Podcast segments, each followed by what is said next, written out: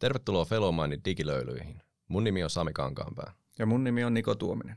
Me kutsuimme saunanlauteille eri alojen osaajia, joita löylytämme tai voi olla, että meitä löylytetään.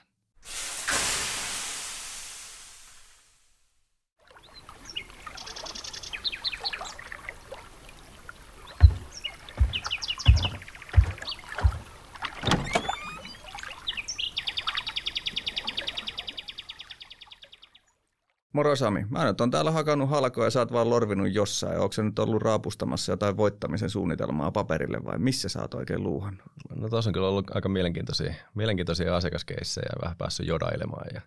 Ja itse asiassa kyllä täytyy sanoa, että mä nautin tästä. Mietin minkälaisia osaajia siellä asiakaspuolella on. Ja välillä saattaa mennä nämä Jodan ja Luke Skywalkerin roolitkin sekaisin. Ja loppujen lopuksi me yhdessä sparraillaan ja eikä sillä oikeastaan väliä, että kuka keksi mitä, mutta lopputulos on se, mikä ratkaisee. No okei, toi on ihan hyvä tekosyy, mutta nyt perkele kannattaa tota vettä tuolta järvestä.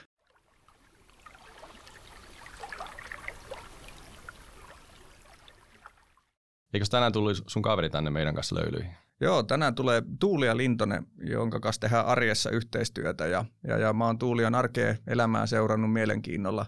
Hän pääsee oikeasti suomalaisessa mittakaavassa todella valtavien firmojen analytiikkaa traivaamaan, tekeen, muuttamaan, niin on kyllä hieno päästä kiusaan Tuulia ja juttelee minkälaisia datan aarrearkkuja sieltä löytyy isojen korporaatioiden kellareista. Ai, tuskin malta odottaa. Moi Tuulia, mahtavaa, että saatiin sut tänne saunomaan meidän kanssa. Mä Samille pikkusen sua äsken esittelin ennen kuin olit saunalle päässyt. Mutta tämmöinen perustartti, että kuka sä oot ja mitä sä oikeasti teet? No niin, kiitos kutsusta Niko, hauska olla täällä. Mä oon Tuulia Lintonen, mä oon tällä hetkellä palvelupäällikön hommissa vastaan ison korporaation, eli Fortumin suomalaisen pörssiyhtiön kaikista business intelligence-palveluista, eli kaikista teknologioista, joilla me pystytään tuottamaan erilaisia analytiikkaratkaisuja. Hyvä, ja toi meidän CRM-Joda on valmistellut sulle hirveän läjän kysymyksiä, kun sä joudut käyttämään tätä meidän saunakirjaa hyväksesi ja miettiin sinne kaiken näköisiä mielenkiintoisia kommentteja, niin katsotaan mitä Sami on sulle kaivannut sieltä saunakirjasta haastoin. Joo, täällä oli mielenkiintoisia vastauksia mielenkiintoisiin kysymyksiin.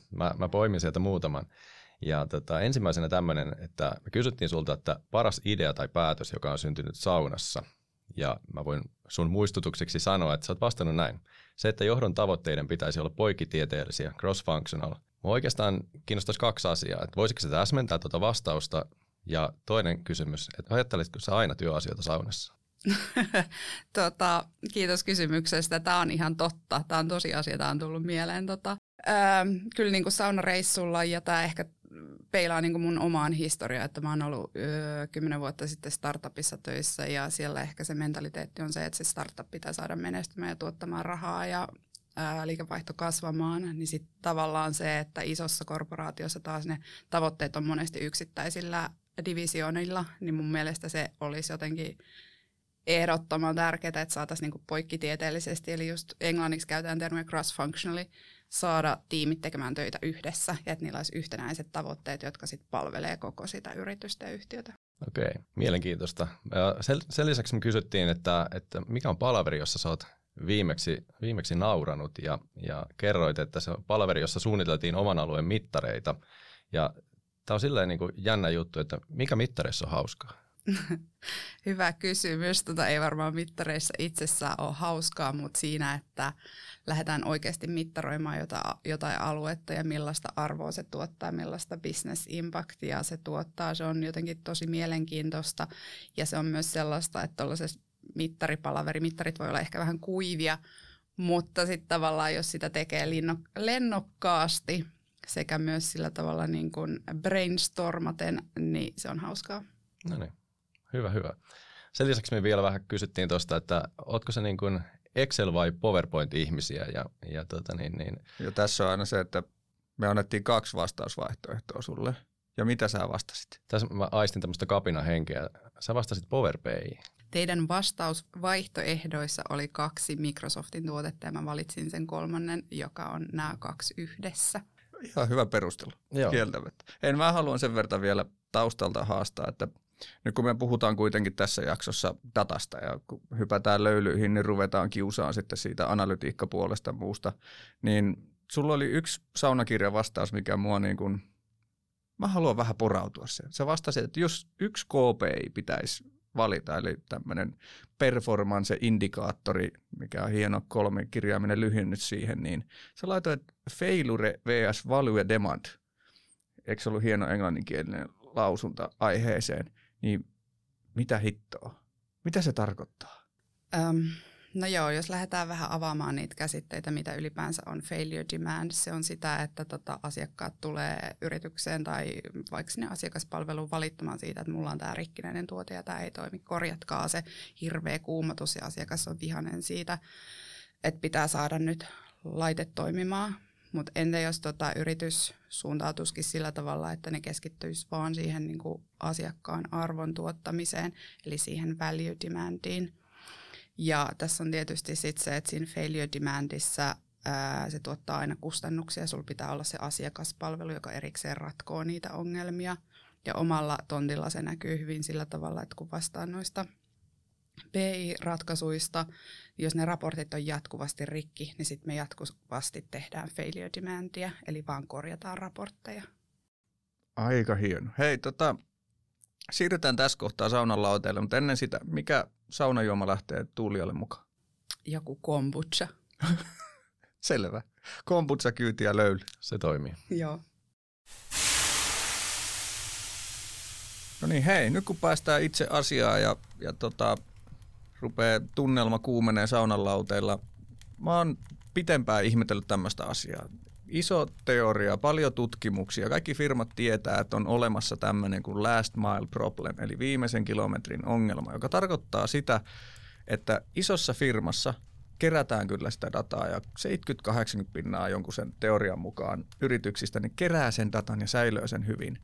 Mutta sitten siinä on hirveä droppi, että minkälainen joukko yrityksiä oikeasti analysoi sen datan fiksusti, tarinallistaa sen datan ja käyttää sitä dataa niin, että se ohjaa toiminnan muutokseen. Niin nyt Tuulia kysymys on vaan, että miksi näin? Eikö hyöty tuu siitä, että se toiminta muuttuu sillä datalla? Niin miksi hitossa sitä vaan kerätään, jos sitä ei käytetä toiminnan muutokseen?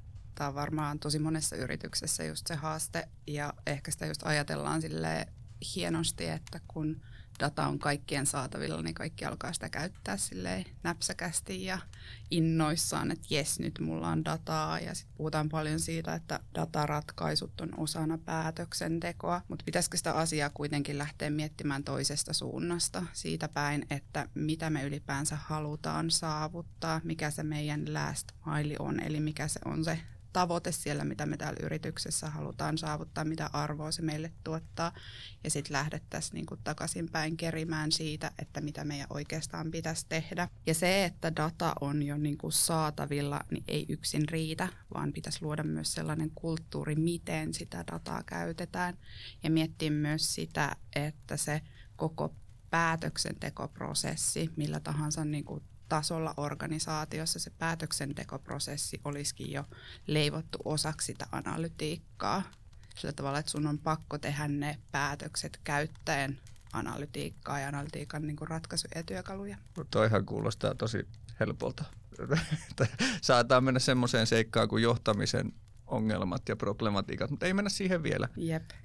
Yksi niin kuin toinen kulma tuohon, että mekin käytetään just termiä jalostuneesti ehkä tämmöinen päätöksentekomatriisi. Joo. Ja sehän kuulostaa kauhean hienolta ja sehän käytännössä tarkoittaa vaan niin kuin johtamisen hetkiä, missä sulle tarjoillaan tiettyä dataa. Kyllä. Ja sitten sä hyväksyt sen, että joku vaikka niin kuin puhutaan Power BI-ratkaisuista, niin se dashboardi näyttää sen datan. Ja sä et kerää mitään varjo-Exceliä tai Jep. PowerPointiin tai kovalevyn kulvalle sitä dataa, vaan sä hyväksyt sen, mitä se järjestelmä kertoo, kun se on yksi versio totuudesta. Ja sehän tämäkin kuulostaa hyvin loogiselta, mutta ollaan havaittu tässä, että se on aavistuksen vaikeaa, niin osaako sä avata meille, että miksi se on niin vaikeaa? Katsoa vaan sieltä dashboardilta se yksi versio totuudesta. Musta tuntuu, että usein tai musta tuntuu, mutta mitä mä oon nähnyt tapahtuvan on semmoinen, että tiettyjä asioita ei kuitenkaan ole saatavilla siitä dashboardilta. Siitä puuttuu jotain tietyn näköisiä niin kuin filttereitä tai siitä puuttuu kokonaan joku yksi tietty liiketoimintasegmentti. Ja sen lisäksi myös on jotain sellaista ehkä confidential eli luottamuksellista tietoa, jota pitää myös niin kuin lisätä siihen dashboardille ja sen takia sitä työtä halutaankin mahdollisesti tehdä jossain varjo Excelissä, joka on vaan rajatulle porukalle. Miten sä näet, niin kuin noi varjo Excelit tosiaan on monessa paikassa käytössä, niin osoittaako se yrityksestä semmoista tilannetta tavallaan, että ei ole huolehdittu sitä, että okei, vaikka meillä olisi se data käytettävissä, niin meillä on mietitty sitä, että miten mä olen osa tätä tarinaa ja kerron sen oman kontribuution siinä tilanteessa. Koska mä ajattelen niin, että helposti sitten tehdään tämmöinen ketterä Excel, koska sinne on helppo syöttää sitä. No mä ehkä mietin tätä vähän pidemmän vastauksen kautta. Mä just luin jotain Bloombergin tutkimusta siitä, että ainoastaan 5% yrityksistä käyttää keskitettyä datahallintaa, joten 95% yrityksistä käyttää varjoexceleitä ynnä muuta. Ja kun ajatellaan sitä, että data on uusi öljy, niin meillä on oikeastaan tämän datan kanssa tulossa semmoinen tietynlainen ympäristökatastrofi, koska niitä varjoexceleitä on ympäriinsä eikä niitä hallinnoida. Tämä on se haaste, että dataa pitää saada hallinnoitua ja pitäisi olla keskitetyt mallit sekä myös tietynlainen niin kuin hallintomalli sille datalle, kuinka sitä hallitaan, jotta sille saadaan myös niin kuin omistajuus ja vastuu. Meillä on toi CRM, jota aikaisemmissakin jaksoissa puhunut jo siitä, että tämä on dataa ja yleensäkin kaikki strategiat pitäisi tähdätä voittamiseen, koska liiketoiminnassa se on karseita tulla kakkossijalle, niin taas yksinkertainen asia. Dataa pitäisi hyödyntää niin, että sä voitat sillä, vai mitä Sami? Niin, siis lähinnä mä yleensä aina keskeytän, kun puhutaan strategiasta, koska se on semmoinen hyvin monelle hähmäinen termi. Että eikö me voitaisiin puhua voittamisen suunnitelmasta ja mittareista, mitkä osoittaa, että miten me ollaan tällä polulla etenemässä? Erittäin hyvä pointti ja strategia sanana jo tuntuu niin kuin monesti hähmäseltä. Mä ehkä itse taas on tehnyt toisinpäin, että mä oon ottanut sanan strategia käyttöön myös niin kuin vapaa-ajalle, että mikä meidän strategia on nyt tämän pyöränhuollon kanssa. Tarkoittaen sitä, että mitä me aiotaan tehdä, jotta se pyörä saadaan käyttöön, jotta me niin kuin päästään ajamaan sille ja retkille. Eli siis sitähän se on just näin, että mikä se meidän voittamissuunnitelma on. Isoissa korporaatioissa käy yleensä niin, että se voittamisen suunnitelma on divisioona tai yksikkö tai liiketoimintakohtainen. Nyt kun sä vastaat niin kuin koko talon ja oot isoissa firmoissa ollut vastaamassa isoista analytiikkahankkeista, niin miten niitä niin kuin yksikkökohtaisia voittamisen suunnitelmia tai divisioonakohtaisia voittamisen suunnitelmia sitten muutettaisiin? Miten se tuodaan mukaan arkeen se, että hei, tässä kuitenkin pitää meidän firman voittaa ja se firma, että me osaoptimoidaan meidän tekemistä, niin se monesti vaikuttaa siihen, että meidän firma saattaa ottaa turpaan jossain muualla vähän rajummin ja kukaan ei voita loppupeleissä. Niin. Joo, nimenomaan toi on tavallaan se haaste varsinkin sit globaaleissa yrityksissä, joissa saattaa olla niin kuin maakohtaistakin kilpailua tai just niin kuin yksikkö- ja toimintakohtaista kilpailua. No ensinnäkin se, että analytiikkaratkaisuja lähdetään pilotoimaan jossain tietyllä osa-alueella ja todistetaan se, että tämä ensinnäkin toimii, niin se antaa jo sitä todistetta sit muille yksiköille, että hei, tämä toimi nyt tuolla. No siitä voi silti tulla niin kuin jotain haasteita, mutta se, että pilotointi on saatu onnistuneesti läpi ja siitä ne tulokset, niin voidaan seuraavaksi lähteä siihen globaalin implementointiin, että miten se saadaan koko yritystasolla toimimaan. Ja sitten ottaen mukaan yhtä lailla ne kaikki toiminnot, ei vaan ainoastaan jotain myyntiorganisaatioa, vaan miten niin kuin yhdessä asiakaspalvelu, huolto ja myynti tekee kaikki yhteistyötä, jotta se voittamissuunnitelma saadaan oikeasti implementoitua ja toteutettua. Globaali implementointi on heti semmoinen, että saa meikäläisen pikkusen naureskelemaan. Annapas yksi hyvä johtaja-esimerkki, joka pystyy nyt globaali implementoinnin tyylikkäästi hoitamaan. Mä voin antaa heti 100 esimerkkiä toimitusjohtajista, jotka on saanut kenkää, kun joku järjestelmän globaali implementointi on mennyt vihkoon. Niin missä koulun penkillä opetetaan globaalia implementointia? Niin, ei oikeastaan missään. Että se vaatii johtajalta sitä, että vaikka me puhutaan nyt niinku dataratkaisusta, mutta pitää olla myös niinku ihmislähtöinen ratkaisu, että saa ne ihmiset mukaan. Eikö tämä nivoudu nyt sitten tavallaan siihen päätöksentekijämatriisiin, että joo, tiedetään se jokainen tyyppi, mitä sen pitää arjessa saada, mitä sen pitää päättää. Mutta siitä me päästään oikeasti jo niinku siihen matkan alkupäähän, että kun sulla on niinku isoja firmoja taustalla niin, ja myös startup-maailmaa, niin startup-maailmassahan se on helppo miettiä, että kuka tekee minkäkinlaisia päätöksiä, kun kaikki tekee kaikkia päätöksiä. Kyllä. Sitten kun tulee ne divisioonat ja liiketoiminnat ja yksiköt, niin siinä kohtaa se menee niin kuin, mä en tiedä, onko firmat oikeasti tehnyt sitä duunia, että ne on miettinyt, että tämä ihminen arkeen tarvitsee tämän datan. Kuinka hyviä analyysejä sulle tulee, tämmöisiä käyttäjiä, tämmöisiä tarpeita. Nyt kun sä joudut johtamaan sitä sun tiimiä ja viemään sitä PI- ja analytiikkakehittämistä eteenpäin, niin onko se porukka, joka esittelee sulle tarpeita, niin onko se edes tunnistanut niitä oman jenginsä käyttäjäprofiileja oikein? No toi onkin niinku hyvä haasto nyt tähän hetkeen. Mä mietin sitä kautta just, että ylipäänsä se semmoinen analysointi siitä, että mikä on firman sisällä kaikkein käytetyintä dataa, niin se on äärimmäisen mielenkiintoista. Ja yleensähän se on niinku myyntidataa sekä kaikki niinku talousdata, niitä kaikki liiketoimintayksiköt seuraa ja niiden tavoitteet on sidottu taloudellisiin mittareihin, niin se, että oikeasti päästäisiin myös saamaan sitä käyttäjästatistiikkaa siitä, että mikä muu on semmoinen data, mitä me tarvitaan, ja onko tämä nyt sitä dataa, mitä just meidän liiketoimintayksikkö tarvii, ja tarviiko sen lisäksi jotain muuta, niin tekemistä kyllä siinä on. Mites sitten monesti, jos sanoit noista palkitsemisista, ja aika usein palkitaan niin kuin tuloksesta, eli tavallaan mitä on saatu aikaiseksi, eli ne mittarit on niitä, mitkä osoittaa tulosta. Mutta mitäs ne mittarit, mitkä johtaa tulokseen? Niin näetkö, että missä tilanteessa me ollaan niiden kanssa? Jos katsotaan viiva alle niin, ja taputetaan johtoa selkää, että hyvä tulos saatu aikaiseksi, niin eihän se syyt siihen on tapahtunut 3 kuukautta tai 6 kuukautta sitten, tai mitä isompi firma, niin se syy on saattanut tapahtua jo vuosi sitten, että miksi tässä kuussa oli hyvä tulos tai tässä kvartaalissa oli hyvä tulos. Ja kaikki tietää, miten kirjanpidoksen tulot saadaan näyttämään niin kuin sen suuntaisia, kun halutaan, kun käytetään aktivointeja ja käytetään muuta.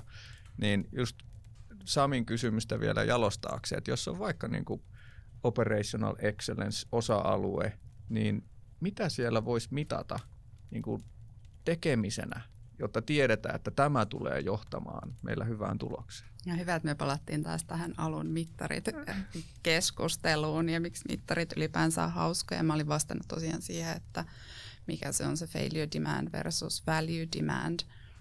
Ja tämähän on just se asia, että jos katsotaan niin kuin vuoden lopuksi, että miten ne taloudelliset tavoitteet on onnistunut, niin mitä jos me aloitettaisinkin vuoden alusta mittaamaan sitä failure demand versus value demandia.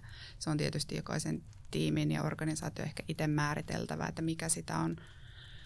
Mutta perusperiaatteena ehkä se, että korjataanko me koko ajan asioita, käytetäänkö meidän kaikki aika niin kuin jonkun vanhan jutun fiksaamiseen ja korjailemiseen ja vihaisten asiakkaiden lepyttelyyn ja palveluun, vai että tuotetaanko me oikeasti jotain uutta ja arvokasta, joka sit mahdollistaa sen liiketoiminnan kasvun ja ne taloudellisten tavoitteiden onnistumisen. Sami. Huomaatko, Niko, että tässä on vähän samaa, kun me puhuttiin aikaisemmin investoinneista ykkösjaksossa, ja siinä on myös tavallaan, että iso osa niistä niin kuin investoinneista menee siihen olemassa olevan ylläpitoon, tavallaan meillä on legacy-järjestelmiä ja muita, ja hyvin vähän menee siihen, että haetaan kasvua, haetaan uutta kyvykkyyttä ja tavallaan niin kuin sitä parempaa huomista.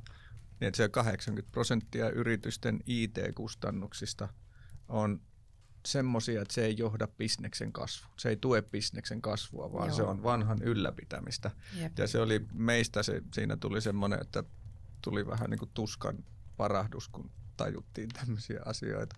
Ja siis yksi, mitä me ollaan itse arjessa tutkittukin paljon taas johtaa tähän, niin esimerkiksi hallituksen raportit. Niin ne on yksi yrityksen työllistävimpiä raportteja, kun mietitään, mitä siihen menee henkilöresursseja. Ja sitten jos mennään tutkimaan tätä päätöksentekomatriisia, mistä mekin on puhuttu, niin minkälaisia päätöksiä hallituksesta tulee pihalle alaspäin sille jengille, joka on käyttänyt aikaa sen raportin ja niiden materiaalien työstämiseen, niin taas kysymys, että miksi? Miksei sille hallitukselle sanota, että tuossa on dashboardi ja katsotte sieltä, ettette kuormita niin kuin kysymyksillänne tätä meidän jengiä? No ehkä sekin on sellainen asetelma, minkä voitaisiin niin kuin miettiä sille, että suurin osa tuommoisista pakollisista raportoinneista on semmoisia, jotka pitää aina tiettyyn säännöllisin väliajoin suorittaa. Voisiko ne niin kuin automatisoida ja tehdä mahdollisimman helpoksi, ettei sitä dataa tarvitse niin kuin haalia jengikaupalla ympäri ämpäri yritystä, vaan edes tuommoinen niin kuin pakollinen raportointi olisi automatisoitu. Ei yksi hallituksen raportit, mutta niin kuin riippuu yrityksestä myös joku niin kuin yhteiskuntavastuu ja tällaiset niin kuin ympäristöön liittyvät asiat. Kaikki toihan olisi syytä automatisoida, jotta se itse tieto saadaan vuosittain tai sinä tiettynä aikasyklinä nopeasti ulos ja sitten jäisi niinku se uuden kehittämiselle aikaa. No niin, nyt mä heitän tuolle CRM-jodalle haaston, kun se on tyyppi, joka nukkuu CRM-tyynyn alla.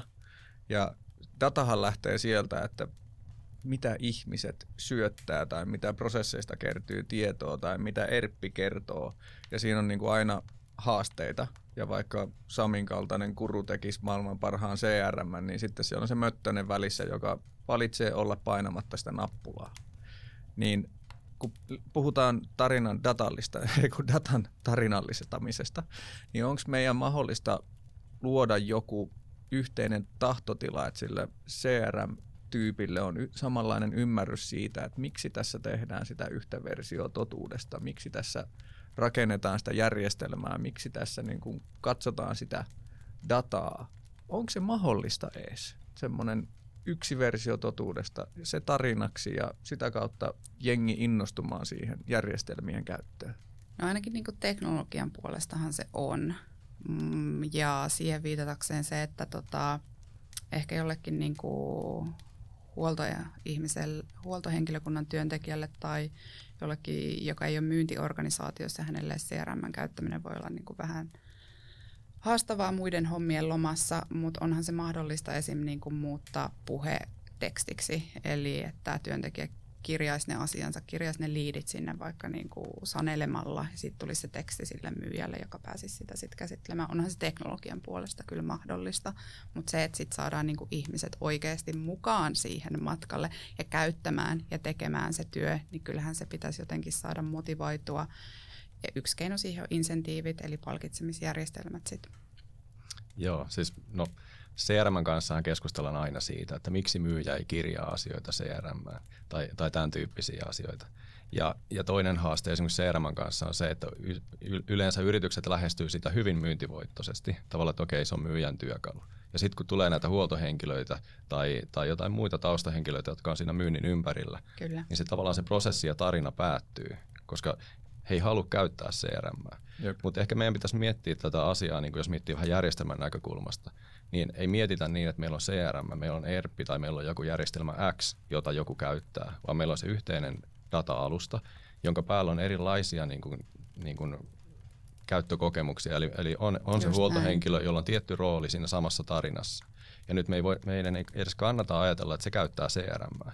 Jos sillä olisikin kännykässä se applikaatio, minne se voi puhua sen asian, tai se voi ottaa kuvan siitä rikkinäisestä venttiilistä tai ruosteisesta jostain. Ja se on automaattisesti niin kuin suoraan osa sitä tarinaa, ja siihen voidaan reagoida, ja tavallaan niin kuin voidaan ennakoida niitä feilureita tai mitä muita poikkeamia tuleekaan. Ennen kuin Tuulia pääsee vastaan, niin taas palaa siihen entiseen kysymykseen, jos globaalia implementaatiota ei kouluteta johtajille. No miten paljon sitten tarinallistamista koulutetaan johtajille, koska tämähän on tarinankerrontaa. Tämähän on niin kuin ihmisten niin kuin sitouttamista siihen meidän firman yhteiseen voittamisen tarinaan ja sitä kautta siihen tarinaan liittyy tämmöisiä sivujuonteita, että miksi data pitää olla kunnossa ja mikä sun vastuu siitä. Niin siis sehän on, siis johdollahan on aina tavoite kehittää organisaatiota, muuttaa monesti toimintaa. Mutta muutoshan lähtee ihmisistä ja miten me tuetaan niiden ihmisten arkea datan ja työkalujen avulla. Et siis tavallaan ehkä se fokus pitäisi olla niin, että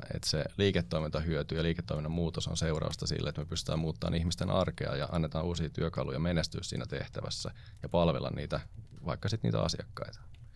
Sä voisit, Tuulia, nyt miettiä meille, että miten tämä nyt se tehdään. Tässähän kaikki niinku keinot jo pöydällä ja kuulostaa niin tosi helpolta ja sulla on valta ja vastuu laittaa teidän firmassa näitä asioita kuntoon. Niin miten se muutetaan, että se last mile ratkaistaan, että se ei olekaan enää se 70% firmoista, jotka vaan visualisoi sitä dataa, vaan se oikeasti muuttuisi toiminnaksi ja toimintatavan muutokseksi, niin mitä sun pitää tehdä seuraavaksi? No vastaan ehkä vähän laajemmin nyt ja tuohon, mitä Sami sanoi aiemmin tuosta käyttäjäkokemuksesta. Musta se on niinku se kaikkein tärkein aspekti, mistä lähdetään liikkeelle. Ja jos mietitään tätä onnistumista tällä viimeisellä maililla, niin se on tämmöinen kolmio, josta on kolme asiaa. Yksi on talous. Me puhuttiin siitä jo aika paljon talouden mittareista ja numeroista. Yksi on data, että meillä on se kaikki data käytettävissä ja se on oikeata ja luotettavaa. Ja sitten kolmas on tämä design, eli käyttäjäkokemus, miten se loppukäyttäjä käyttää sitä järjestelmää ja ylipäänsä miten se NS-datan lähde, eli se joku huoltohenkilö tai myyjä, miten hän saadaan syöttämään sitä dataa sinne, niin se käyttäjäkokemuksen pitää olla huippu, designin pitää olla kunnossa. Tykkäsin tuosta, datan lähde, vähän niin kuin tuotantohyödy. Kyllä. Ja sehän tässä niinku tavallaan se on, että miten me saadaan se kulttuuri kukoistamaan yrityksessä ja kaikki ajattelemaan datalähtöisesti, niin sekin on niinku hyvä ymmärtää, että yksi rivi tekstiä, niin se on jo niinku yksi datapiste, riippuen mikä se datakentän nimi on, mikä se attribuutti on. Ja sitä kautta tavallaan, kun saadaan sitä tietoisuutta ihan kenelle tahansa työntekijälle, niin sehän on just sitä empowermenttia, sitä voimaannuttamista, että hei, mä oon oikeasti niin kuin luomassa osaa tätä niin kuin datakulttuuria. Sitten me sivuttiin tuosta teidän keskustelussa äsken myös niin kuin johtajia, ja siihen mä halusin vähän viitata tällaista niin kuin McKinseyn Last Mile-tutkimusta, ja siinä käytiin läpi just sitä, että mitä nämä onnistuneet yritykset tekee, jotka on onnistuneet tämän viimeisen mailin kulkemaan ja implementoimaan ne data- ja analytiikkaratkaisut siellä yrityksessä, niin yksi tärkeä juttu oli, että ne kierrättää johtajien tehtäviä. Eli johtajat ei ainoastaan johda, vaan he on myös niin kuin analytiikkatehtävissä. Heidän pitää myös olla niin kuin johtamassa sitä design-tiimiä, eli että heille tulee ne kaikki kolme kokemusta siihen, eikä ainoastaan se taloudellinen liiketoimintayksikön johtaminen. Ja tämä oli niin kuin yksi tärkeimmistä aspekteista näissä onnistuneissa firmoissa, joita on globaalit firmat, kuten Facebookit ja Googlet ja Amazonit, että he kierrättää johtajia. Onko se pakko olla tekkifirma, että sä voisit kierrättää niitä johtajia? Ei tietenkään, vaan se, että se on osa sitä kulttuuria.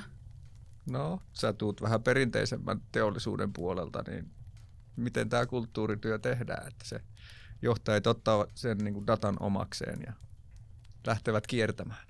No hyvä kysymys. Mä aiemmin puhuin siitä pilotoinnista, niin se on ehkä semmoinen tärkein steppi, mistä lähdetään liikkeelle, että näytetään, miten tämä toimii tällä yhdellä osa-alueella.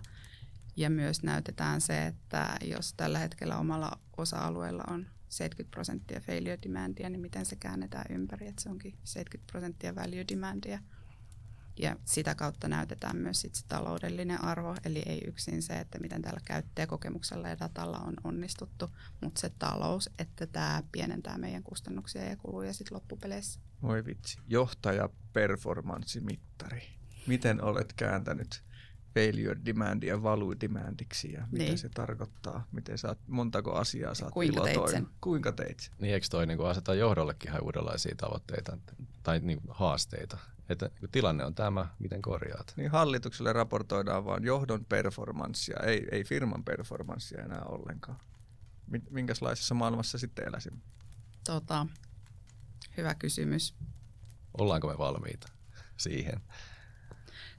Tämä nyt liittyy taas jotenkin mun mielestä siihen mun saunakirjan vastaukseen, joka on tosi se, että mä oon miettinyt sitä, että pitäisi olla semmoista poikkitieteellistä johtamista. Eli entä jos ne olisi niin kuin isompia, laajempia, poikkitieteellisiä ne yhteiset tavoitteet, ja sitten sen alla olisi niitä johdon performansseja. Niin kun data on uusi öljy, me ollaan aikaisemminkin viitattu siihen, että kuka omistaa minkäkin asian firmassa. Niin joo, alkaa kuulostaa siltä, että se on jopa iso riski, jos vaikka se data on, niin kun koetaan, että se on yhden ihmisen omistuksessa, vaan se on yhteistä omaisuutta.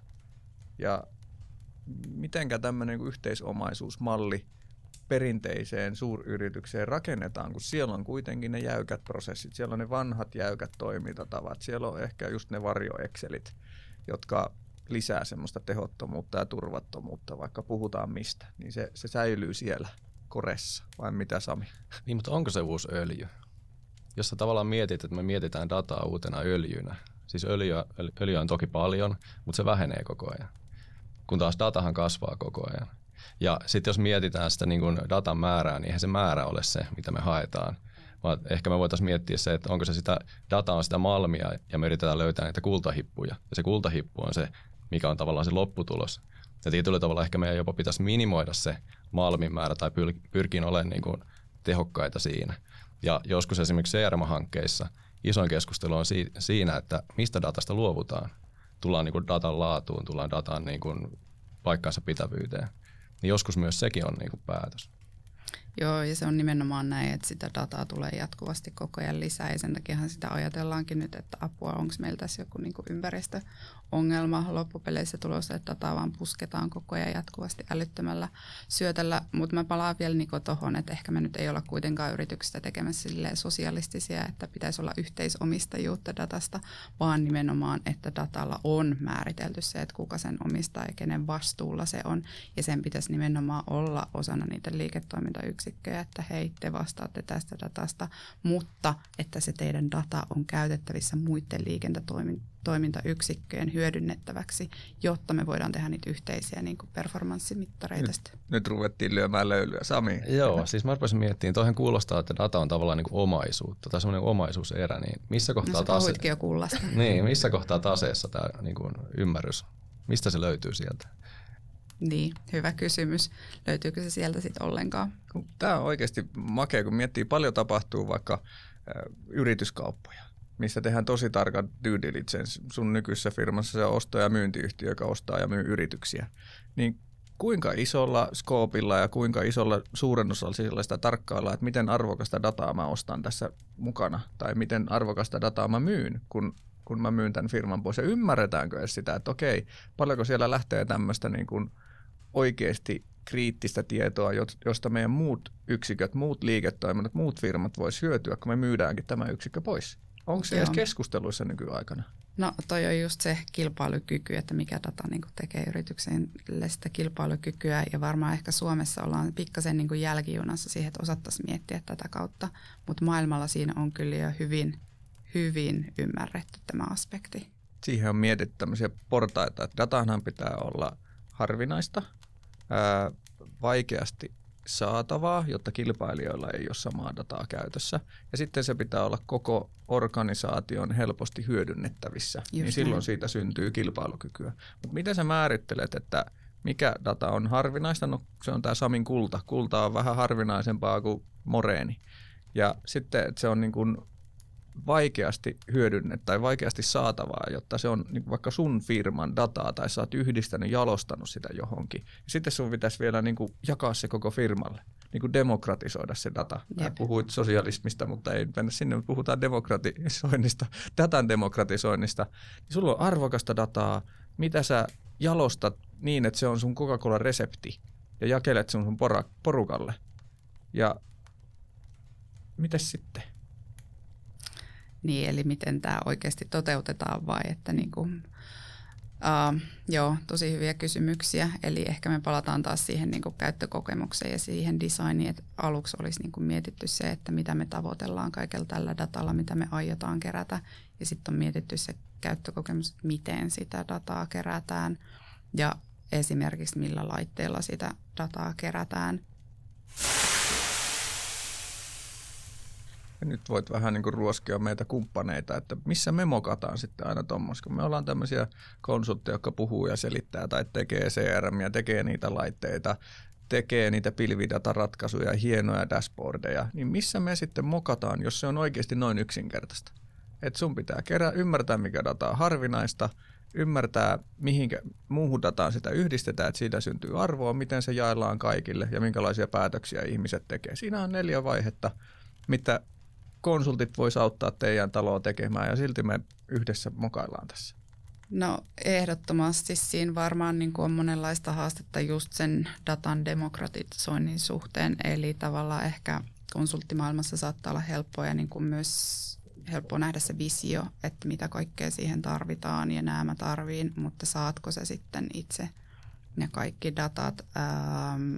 Monella yrityksellä saattaa olla se, että jotain tiettyä dataa ei välttämättä anneta ulkopuolisille konsulteille ollenkaan, että vaan sisäiset työntekijät saa sen ja se niin kuin access management puoli saattaa olla hyvinkin jäykkä siihen, että kuka saa nähdä ja minkälaista dataa, vaikka se olisikin ehkä konsultin päässä sit niin kuin helppo visionäärisesti esitellä, että näin tämä tehdään, mutta se, että kyllähän me sisäiset työntekijät siinä yhtä lailla niin kuin autetaan, päästään siihen yhteiseen tavoitteeseen, mutta joskus tosiaankin voi olla sellaisia haasteita, että jotain tiettyä dataa ei ole saatavilla, ei ole käytettävissä.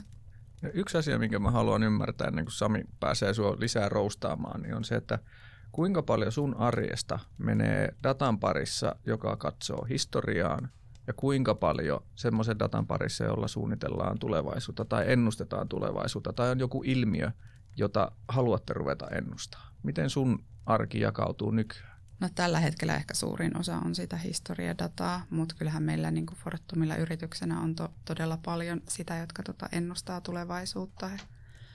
Ja heillä on erilaisia niin kuin simulaatiomalleja sekä hyvinkin pitkälle kehittyneitä data-analytiikkaratkaisuja, niin ne on kyllä todella mielenkiintoisia. Ja just niin kuin itse, no mä puhun taas CRM-maailmasta juuri kun olen, mutta niin tavallaan sen on huomannut, että monessa yrityksessä nimenomaan niin kuin katsotaan sitä peruutuspeiliä, tuodaan sitä dataa, että okei, että tämän kokoinen tämä asiakas on ja muuta vastaavaa.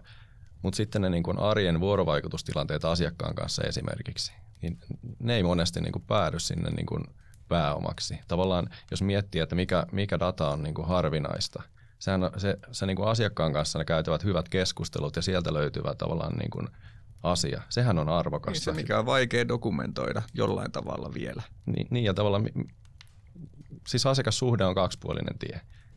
Me vaihdetaan tietoa. Meilläkin niin kuin monesti meidän asiakas opettaa meitä, me opetetaan meidän asiakasta, me ymmärretään asiakkaasta enemmän. Mutta mihinkä tämä tieto päätyy? Se ei yleensä päädy sinne välttämättä, koska se kiinnostaa nähdä, että okei, minkälaisia oppoja meillä on auki, mitä on myyntiputkessa. Ei tuo tietoa tavallaan niin kuin kauhean tärkeää, ellei se sitten myyjälle ole. Mutta eli yksi versio totuudesta on jokaisen nahkakansissa, eli korvien välissä kuitenkin sitten se arvokkain osuus siitä.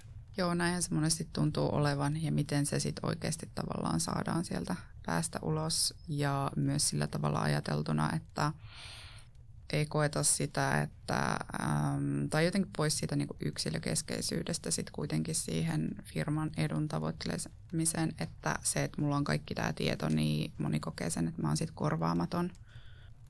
Joku tämmöinen AI-guru kuin Mike Walsh luennoi paljon siitä, että nyt kun niin kuin isot sukupolvet jää pois töistä, niin niillä on just se niin kuin nahkakansi lähtee mukanaan ja se kokemus ja se intuitio, mitä niillä on, se on se inhimillinen kyvykkyys. Tekoäly ei pysty kaikkea tekemään. Kone on niin kuin tietyissä asioissa hyvä ja ihminen on tietyissä asioissa hyvä, mikä vaatii luovuutta ja empatiaa ja intuitiota ja muuta. Niin miten näistä ihmisistä kerätään se data, mitä he on viemässä pois, koska jos puhuttu, että se on arvoa, se on sitä malmia, se on sitä kultaa sille yritykselle, joka vaikuttaa se yrityksen valuaatioon ja sitten ihmiset jää eläkkeelle. Hirvittävä määrä tämmöistä niin kuin intuitiivista tietoa mukanaan. Niin joo, mä haastan ehkä tätä taas tälleen vähän niin kuin kapinalliseen henkeen. Hyvä, sun pitääkin haastaa. Että onko meidän pakko ajatella, että ne ihmiset jää niin kuin täysin pysyvästi eläkkeelle? Eikö heillä olisi mahdollista olla jotain niin kuin 10% tai 20% allokaatiolla tai advisory rooli, että me voitaisiin aina niin kuin konsultoida sitä. Ei advisoreita tarvita mihinkään. Niin, mutta että tavallaan meillä olisi mahdollisuus käyttää sitä heidän ammattitaitoa kuitenkin sen jälkeen, kun he ovat jääneet eläkkeelle ja myös niin kuin sillä tavalla ajatellen, että ei ajatella sitä, että nyt tämä ihminen jää eläkkeelle, oh my god, äkkiä niin kuin seuraavat puoli vuotta tallennetaan kaikki se tieto hänen päästään meidän järjestelmiin, vaan enemmänkin siihen, että se olisi sitä semmoista jatkuvaa kehittymistä. Palataan mestari-kisällimalliin, niin. Vaikka liuutaan vanhukset pikkuhiljaa niin. Riippumattoon ja mato-onkeen. Ja olisiko se myös niin kuin sille eläkkeelle jääneelle tyypillekin ehkä vähän motivoivampaa, että hei, mä oon pikkasen vielä kiinni tässä työelämässä. Eli lyhennetään työaikaa jo 50 eteenpäin, että rupeaa tekemään 4 päivästä ja sitten 3 päivästä ja semmoinen. En mä tiedä, onko mä noin radikaali, ehkä sitten 60. Okei, 60. Niin, no 60 on uusia 40. Kyllä, niinhän se menee. Se on. Joo. Eikö me tässä ollaan melkein jo ratkaistu kansantalous samalla jatketaan työuria, tuodaan arvoa. Niin, että ei pääsekään eläkkeelle enää, vaan sulla on 10-prosenttinen työvelvollisuus. Tuo velvollisuus on hyvä sana. Mutta juurihan puhuttiin, että ne ovat tuotantohyödykkeitä ja datanlähteitä ja työvelvollisuus. Tähän kuulostaa ihanalta tämä tuleva arki. Mitäs? Ja vielä se poikkitieteellisyys. Aloitetaan se jo meidän koulutusohjelmista, yliopistoista ja ammattikorkeakouluista. No niin. Mitäs vielä? Lyödään löylyä, mutta mitäs vielä, Tuulia, sulla on semmoista, mitä sä halusit meille sanoa? Mikä sulla on ehdottomasti sydämellä, jota halusit ratkoa, kun saunalauteella jutellaan datasta ja analytiikasta, niin mikä me ollaan niinku unohdettu tässä? Se mä halusin vielä nostaa tuosta McKinseyn tutkimuksesta tosiaan, että nämä menestyneet yritykset, jotka ovat pystyneet kulkemaan sen viimeisen mailin ja ottamaan sen datan osaksi sitä kulttuuria ja päätöksentekoprosessit osana analytiikkaa, niin heidän kokonais IT-budjetista 25–50% käytetään yksinomaan data-analytiikkaa. Okay. Se on valtava summa ja tämä olisi ehkä niinku hyvä alkaa ymmärtää pikkuhiljaa täällä Suomenkin päässä.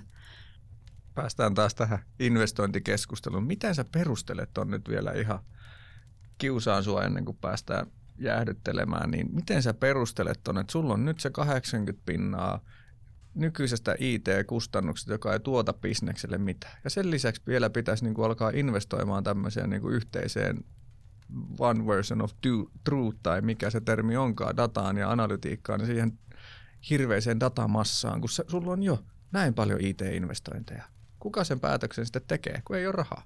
Niin, no aloitetaan sieltä voittamissuunnitelman tavoitteista, eli mitä me halutaan yrityksenä saavuttaa. Halutaanko me oikeasti saavuttaa jotain lisäkasvua?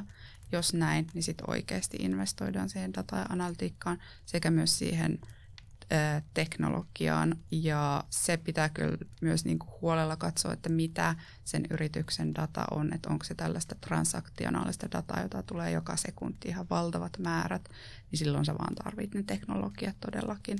No tässä on sulateltavaa. Lähdetäänkö jäähylle, Sami? Lähdetään. Jos mietitään, että meidän kuulijat ei ole välttämättä jaksoa 1 käynyt kuuntelemassa, niin nyt on oiva hetki sille.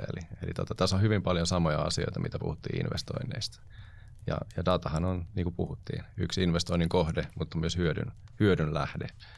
Mennään laiturille harjoittelemaan sitä 10-prosenttista eläkeläistä. Yes. Se kuulostaa hyvältä. Mahtavaa. Kiitos.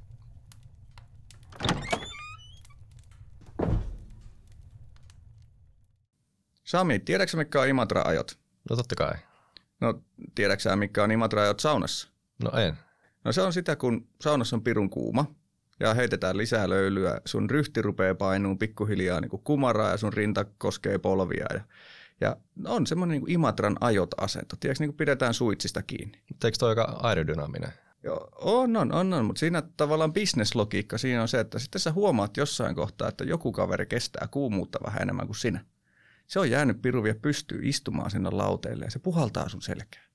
Ja 100-asteisessa saunassa se on kyllä aika karmeata, kun joku puhaltaa sun selkää. Se vähän niin kuin näyttää, että mä kestin tätä kuumuutta vähän enemmän kuin sinä. Niin tossa alkaa tulee semmoiset, että miksi niin kuin tiettyjen firmojen tyypit, ne on vaan aika kovia. On. Ne kestää kuumuutta vähän eri lailla kuin me. Mulla ainakin on selkä vähän palannut ton äskeisen setin jäljiltä.